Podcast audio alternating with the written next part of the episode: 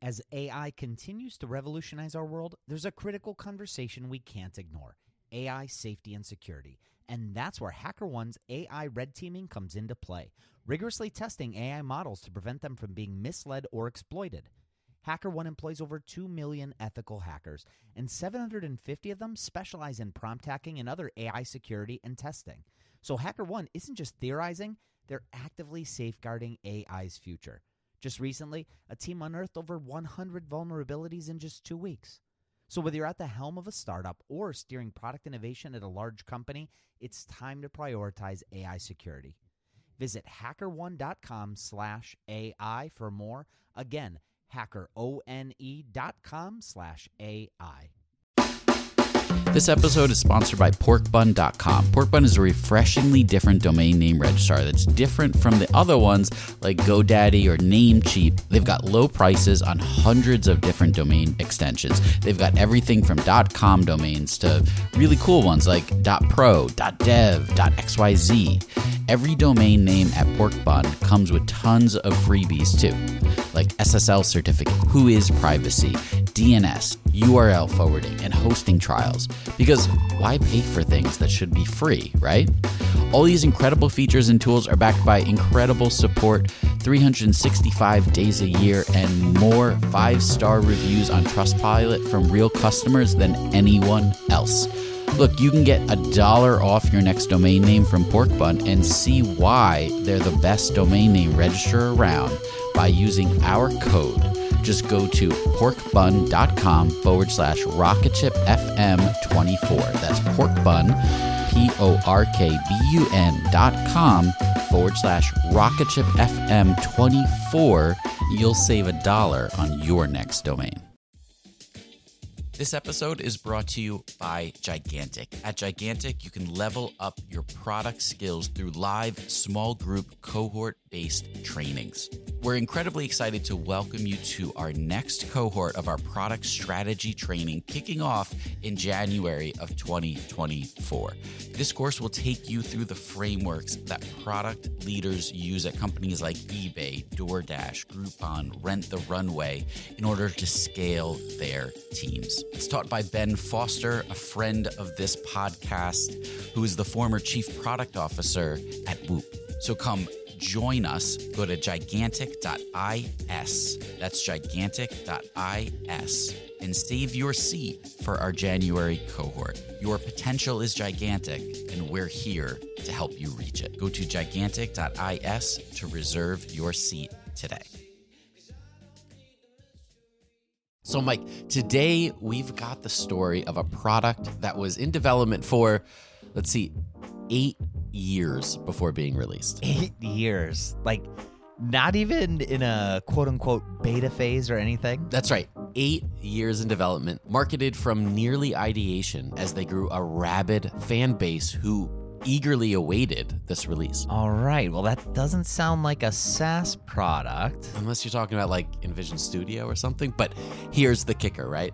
Keanu Reeves was part of their marketing campaign. Okay, I think I know this one. Uh, it's that uh, what, 2077, Cyberpunk 2077, right? Yes, exactly, exactly. Today we're going to take a look at how Project Red, the game studio behind Cyberpunk 2077, was able to build up hype for their game for over nearly a decade creating what some thought might turn out to be the Chinese democracy. That Guns N' Roses album that took 20 years to release, did that ever even come out? I, I think so. But yeah, the, the Chinese democracy of the gaming industry. We're going to talk about that and more today on rocketship.fm. Welcome to rocketship.fm. Rocketship FM is produced in partnership with Product Collective. We are your hosts, Michael Sacca. And I'm Mike Belsito.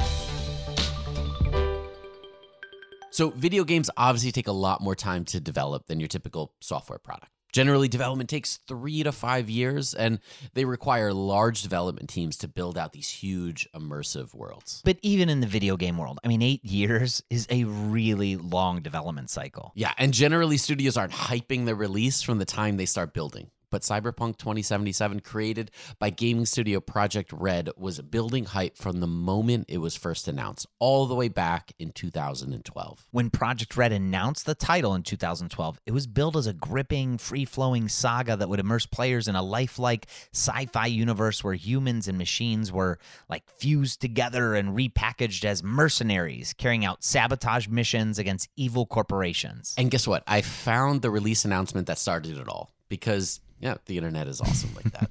Let's roll a clip of Martin Iwinski, a co-founder of Project Red, discussing Cyberpunk 2077 back in 2012. I'm really honored to announce that uh, we are working on a cyberpunk game, but not just a regular cyberpunk game, on the cyberpunk game. That's really important to stress. And the game is based on uh, Mike Pondsmith pen and paper RPG cyberpunk system. Uh, I would also like to announce that uh, we are honored uh, that Mike decided to work with us. We've signed an exclusive licensing agreement, basing on which we'll be developing games in the cyberpunk world. So these are the big news for today, guys. These are really big for me. Actually, dream coming true. Uh, I'm a huge fan of cyberpunk myself, but uh, that's about the world. That's about the system. Let me tell you right now I think what, what really matters to gamers. Let me tell you a little bit about the game. We'll not, revealing, we will not be revealing everything, but we have some really cool information for you right now. So uh, we definitely will deliver a mature RPG for mature grown-up audiences. It will be brutal where it needs to be, to show you the world in the right perspective. And he goes on to describe this immersive game with complex character developments and a giant world to explore. Now, in that clip, they mentioned Mike Pondsmith, who had a long, successful career as a game creator and author, but most notably for this story, he created the pen and paper role playing game Cyberpunk Red. Project Red's new video game is set in the world that Pondsmith and his team at publisher Talsorian Games created in the 1980s. Here's Mike Pondsmith on what the cyberpunk genre that he helped create means to him. The thing of it is, when we did a cyberpunk RPG, we had an interesting problem, which is if you, as in most typical cyberpunk, end up being a gentleman loser, but you lose, uh, it's not really fun to do in a role playing game. Yet at the same time, the nature of cyberpunk is that it is not about heroes per se. It's about people who are little heroes, heroes for themselves. So what we had to come up with was something where you weren't a badass hero, but that you were a competent, capable person in a very bad world. So that also means that the world has to be more than just a basic dirty streets, rain, neon, and so forth like that. If you're going to build a real world, you have to ask when is it cyberpunk even during the daylight? Why is it cyberpunk during the daylight? Um, how do people live? Where they eat? How do they sleep? You assume they do sleep. You know, how do they relate to the cyberware and the gear that they have? For example, in a lot of classic cyberpunk, the hardware is treated as though it is actually some kind of superpower. It is not an everyday thing. But we use, for example, cell phones now, smartphones, that would be considered during the time I wrote this to be just unbelievable devices. I've written entire books on my phone. And yet we don't think twice about that now. We go, yeah, I got a new cell phone. We don't distinguish it as being a special piece of technology. If you live in an environment where people can change body parts, go down and pick them up at the mall and so forth like that, it's going to become closer to getting a tattoo. It's going to be closer to chosen surgery. Um, it's not quite a tummy tuck, but it's getting there. That guy needs a podcast. His voice is incredible. anyway, though, uh, that's the world that Cyberpunk is trying to capture. This future that wasn't what we anticipated. A famous quote from Pondsmith goes The world you expected to be the future didn't happen. We were supposed to get the Jetsons, and instead, we're not sure if we're going to get fed. So, Project Red teams up with Pondsmith in 2012 to create the digital version of his pen and paper role playing game, which touts over 5 million fans, and people were really excited. At the end of this presentation, they released some of the early concept art. And this art was beautiful and immersive. It starts to set the stage for the mood of the game. futuristic machinery mixed with class warfare, all in the style of Blade Runner, right? And shortly after this announcement, they start to release teasers. Here, take a look at this one, Mike.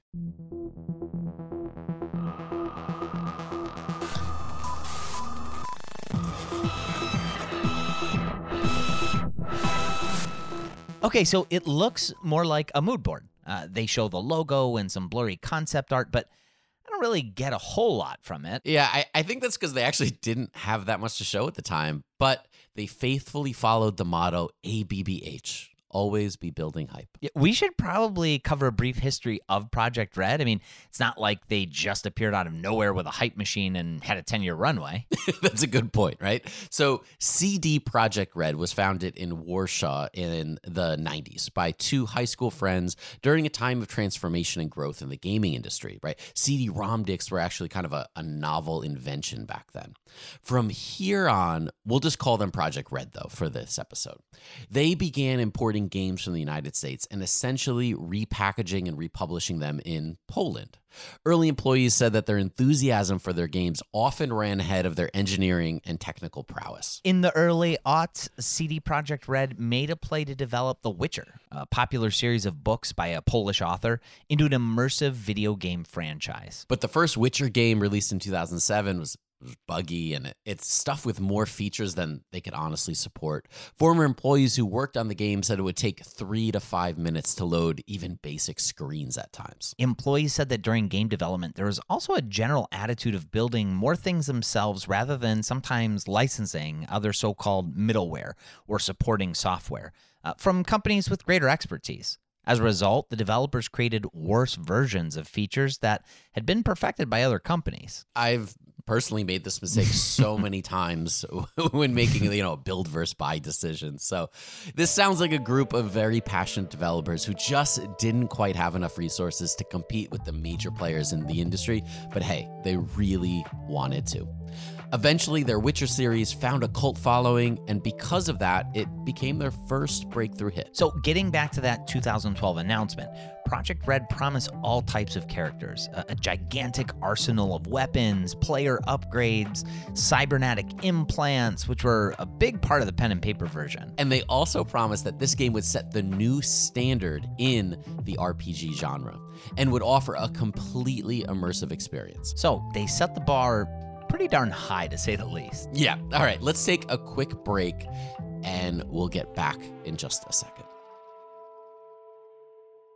When Rainn Wilson realized he had a special gift for talking people to sleep, he had two choices construct a massive speaker that would blast his voice to every person in the country, or invent a talking pillow.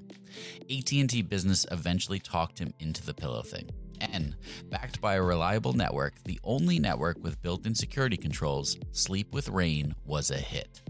Take your ideas to the moon and beyond at business.att.com. That's business.att.com.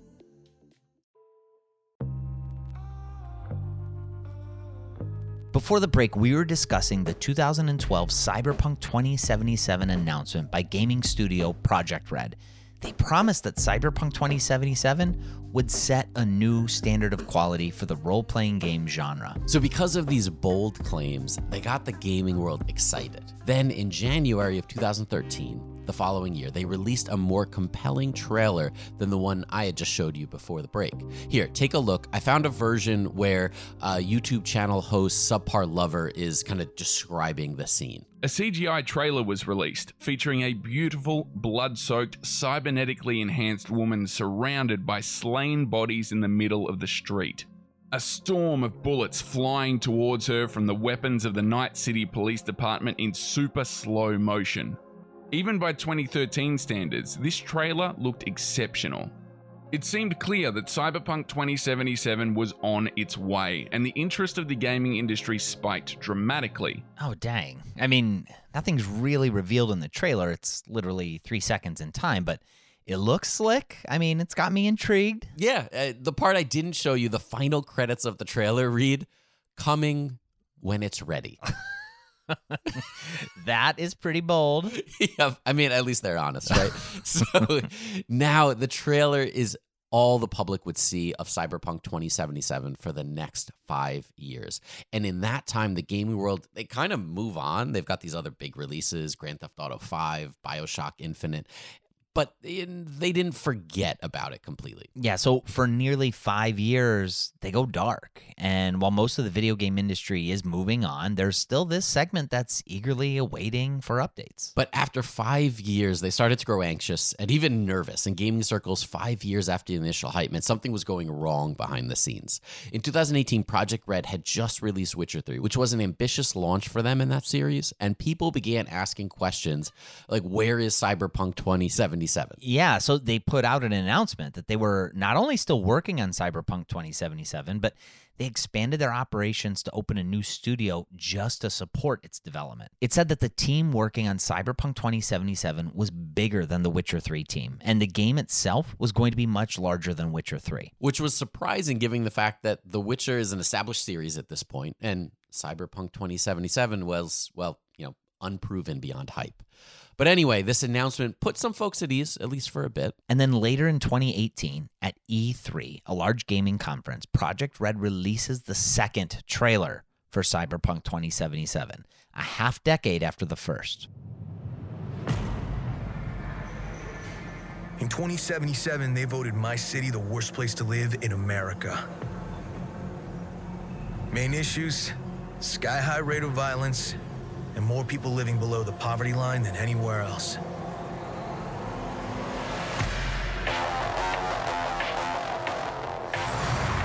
Can't deny it, it's all true. But everybody still wants to live here. This city's always got a promise for you. Might be a lie, an illusion, but it's there, just around the corner, and it keeps you going.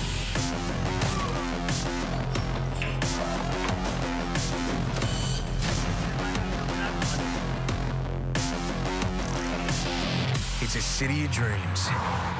And I'm a big dreamer.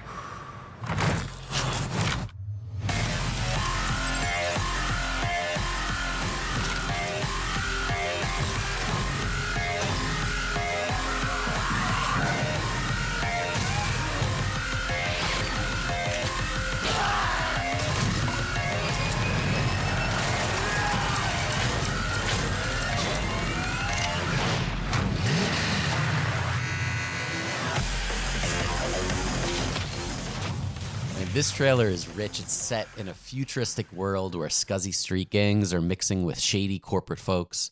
Pool halls and bar scenes are plentiful, and there's a lot and a lot of violence.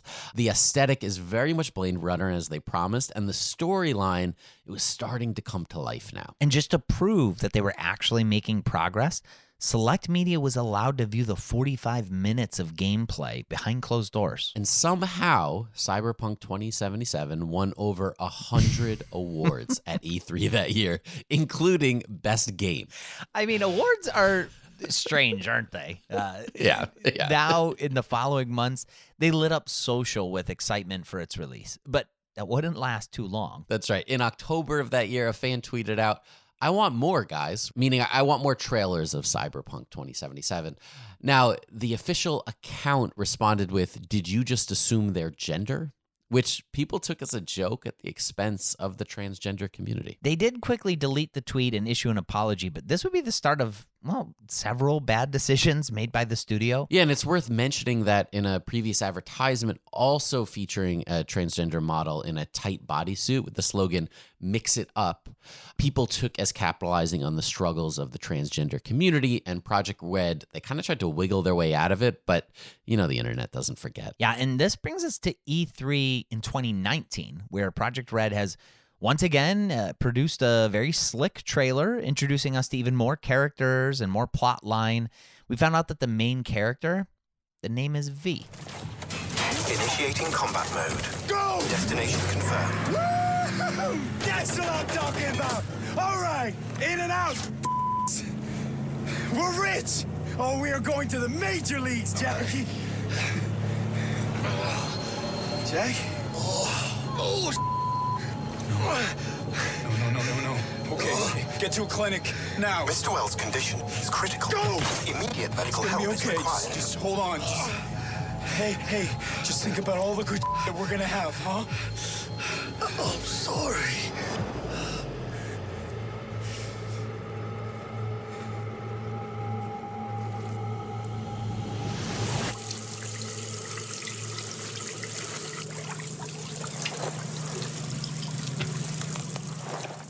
It's a thrilling trailer. It, it feels almost like a movie, and the crowd just ate it up, right? Uh, but they didn't stop there.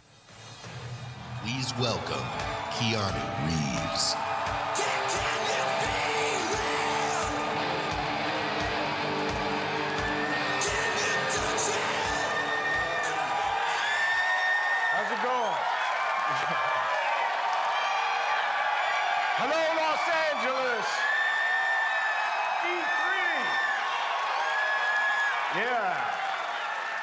All right. Good to see you. Thank you. All right. All right. I got to talk to you about something. I mean, we got to talk to you about something. CD Projekt Red. Cyberpunk 2077. All right. A while back, the guys from CD Projekt Red approached me and asked me to be a part of their new project, Cyberpunk 2077. They were going on and on about how they'd create this vast open world with a branching storyline, how you'd be able to customize your character through in game choices. And it's not something I knew before, but I was excited by. And I'm always drawn to fascinating stories. That's right. They brought out Keanu Reeves to promote the game. Uh, now, Keanu voices his own character in the game, Johnny Silverhand, who's modeled after his likeness. He also announces a release date, April 16th, 2020. So a couple of months pass and we find ourselves in January of 2020, a year that we'd all like to forget, and Project Red, I don't think, is any exception to that. Project Red sends out another announcement stating that it needed a little bit more time, and they pushed the release date back again until September 17th of 2020. Yeah, and generally the gaming community didn't care too much. I mean, it was just a couple of months, and really they just wanted them to get it right. But then in March, March 2020. 31 days the world is not likely to soon forget. It was the month that a new coronavirus that had infected tens of thousands in China became a global pandemic. Project Red had to go remote, setting their entire workforce to work from home. Not the simplest task when such powerful computers are needed to render these immersive worlds. Then in June of 2020, they announced that the game was going to be delayed a second time, this time until November of 2020. And at this point, speculation began to bubble up that it might be due to having to support legacy consoles. And fans started to get nervous that they were going to be served a subpar experience. So the game studio is under a tremendous amount of pressure. Inside gaming circles, there's this term called the crunch, which essentially refers to what we might call in the startup world sleeping under your desk, where generally at the end of a development cycle, developers are sometimes forced to work extended hours for weeks or months. And this time is generally uncompensated as they're on salary. So Project Red told their employees they were going to be crunching and they were being asked to work an extra day every weekend for extra compensation. But even so, the gaming community pushed back when they heard about this and they called out Project Red for this exploitive practice. The community's attitude was I'll speak for hundreds of thousands of people. We've waited eight years. Why not just push the release date back another few months and do it right and not crunch your employees? Then it came out that Project Red had already promised there would be no crunch for Cyberpunk 2077, most likely as a hiring tactic. And you know, people just got pissed that they had gone back on their word. So now it's October 2020. The game has gone gold, which means it's done and it's ready to ship. But then at the end of October, they once again released a statement that the release date would be pushed back to December of 2020. And everyone knew they were in trouble. The launch, an immediate flop right after this break.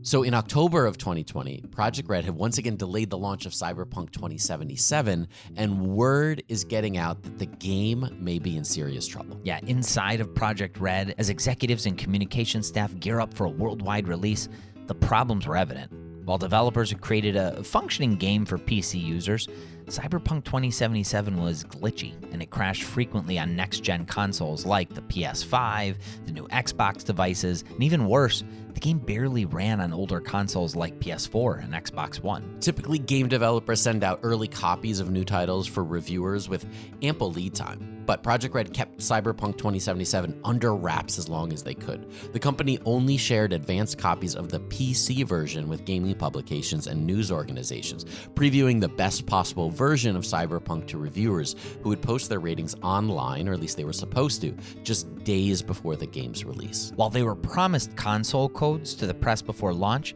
they never actually sent them out. On top of that, they instructed the media that they were not authorized to use any in game content on screenshots in any reviews of the game. People were growing extremely skeptical at this point, and media outlets Instead of posting game reviews, they were posting explanations as to why they were refusing to review the game. Early reviews mentioned some issues with bugs, but impressions were you know, largely positive for those that did review it. Again, they were using the PC version, and excitement continued to build until the game was released on Thursday, December 10th. But there were so many bugs, uh, so many bugs that YouTube videos and entire subreddits are dedicated to capturing and mocking them, like uh, this one. Full disclosure, like I think this is a decent game, but I think technically it's a mess. Just just just so we're we're clear. You're having fun with it, right? Yeah, but this, this is a mess to you? Uh, This isn't a feature? No, this is no, we're not No? supposed to this is not a body modification in no, the game. he's so heavily modified that his eyeballs come out of his face. when you're so modded up, you could see your own eyeballs in the future. Yeah, you got eyes in the world of eyes. Cyberpunk 2077. The bugs become the story. But then on December 17th, Guys, I literally just got done recording videos about Cyberpunk to release later tonight or tomorrow. And this news that happened right now, my God, is big. So the whole hubbub, Cyberpunk, this debacle of it coming out and being a buggy mess because CD Projekt Red did not admit that the console versions, the base console versions of uh, CD Projekt Red's Cyberpunk 2077 were not ready for launch. They had the PC reviews out only, didn't want anybody to play it or show any footage or review it for console. They lied. They were not prepared. They overlooked it. They cheated people out. They've been misleading people to think they could get refunds. And people have been having trouble with Sony and Xbox and the refunds and everything like that. They kind of distanced themselves to the side, pushing it off onto everybody. The problem is CD Projekt Red has not come out and accepted responsibility for this. I loved Cyberpunk. I played it on my Series X. I had a blast. I played four of the five endings. It's been a good time, but it doesn't exempt them from the mess that they've caused for the lies that they've given to consumers, placing the blame. They even try to say that it's not their fault. Consumers have been misled about how refunds work on PlayStation and Xbox. But now, Sony has officially stuck it to CD Projekt Red. You can see this tweet just came out. It says SIE strives strives to ensure a high level of customer satisfaction and we will begin to offer a full refund for all gamers who have purchased Cyberpunk 2077 via PlayStation Store and want a refund. Sony pulls Cyberpunk 2077 from their stores and issues refunds to anyone who wants them. Project Red said that it would refund disappointed players out of their own pocket if it was necessary. The company's stock then dropped nearly 41%. Inside the studio, the New York Times reported that there had been infighting and finger pointing. In a contentious meeting with board members, Project Red staffers pressed executives on the game's unrealistic deadlines and honestly just false promises. Now they're pushing out updates and actively improving the gameplay experience. It's recently been reported that they may even be in more trouble. According to a new report from Polish publication Benchmark, Poland's own Office of Competition and Consumer Consumer Protection, is now taking an interest on Project Red and is monitoring the situation with Cyberpunk 2077 quite a bit. As the name suggests, they serve the general public in Poland to ensure that customers' interests are being looked after. While no action has been taken yet, they might do so in the future if uh, they don't get it together. Hopefully, they are able to do the right thing here. But the fact that an agency like that felt that they needed to get involved shows the real legal risk of overpromising and underdelivering. So, Michael, let me ask you this. How far have you made it in Cyberpunk 2077? Honestly, if a game doesn't have Mario in the title, it doesn't get played in this house. so, while Cyberpunk looks fascinating, I, I doubt I'll ever be diving in anytime soon. I do feel for those, though, that have been waiting on this title for nearly a decade. All right, so that's all we have for today. We've got just a couple episodes left in this product journey series, and we'll be starting on season 10 here very soon, Mike. Remind listeners what season 10 is all about. Yeah, season 10 is all about workplace confessionals. In fact, you, the listeners, can contribute. We want you to share your confessions with us. We want to hear from you. Uh, maybe those confessions are crazy stories that you've experienced. Maybe you need some advice. Um, whatever it might be, share them with us. You can email us at team at rocketship.fm. And then we'll be having guest experts with us to hear your confessions and uh, talk with us about them. Should be a lot of fun. Yeah. I can't wait. It's all anonymous. It's all been a lot of fun. Um, and I think you're actually going to, you know, you might empathize with some of these stories. You might learn a couple things from some of these stories. So we're incredibly excited. That'll be coming early February of this year. Until then, we'll see you next Thursday right here on Rocketship FM. Thanks so much for listening to Rocketship.fm. Rocketship FM now has a premium ad free feed. All you have to do is go to glow.fm forward slash rocketship and subscribe. It helps support the show and it gives you an ad free experience. You actually get an exclusive feed that you can listen to on iTunes or wherever you listen to your podcasts. Yeah, and Rocket Ship FM is produced in partnership with Product Collective, which is a community for software product people. Product Collective is also the home of Industry, the product conference, industry virtual workshops, and one of the largest Slack groups for product people anywhere. And we're also on the Podglomerate Network. So a huge thanks to Podglomerate. You can listen to all the Podglomerate shows at thepodglomerate.com. We'll see you here next week on rocketship.fm.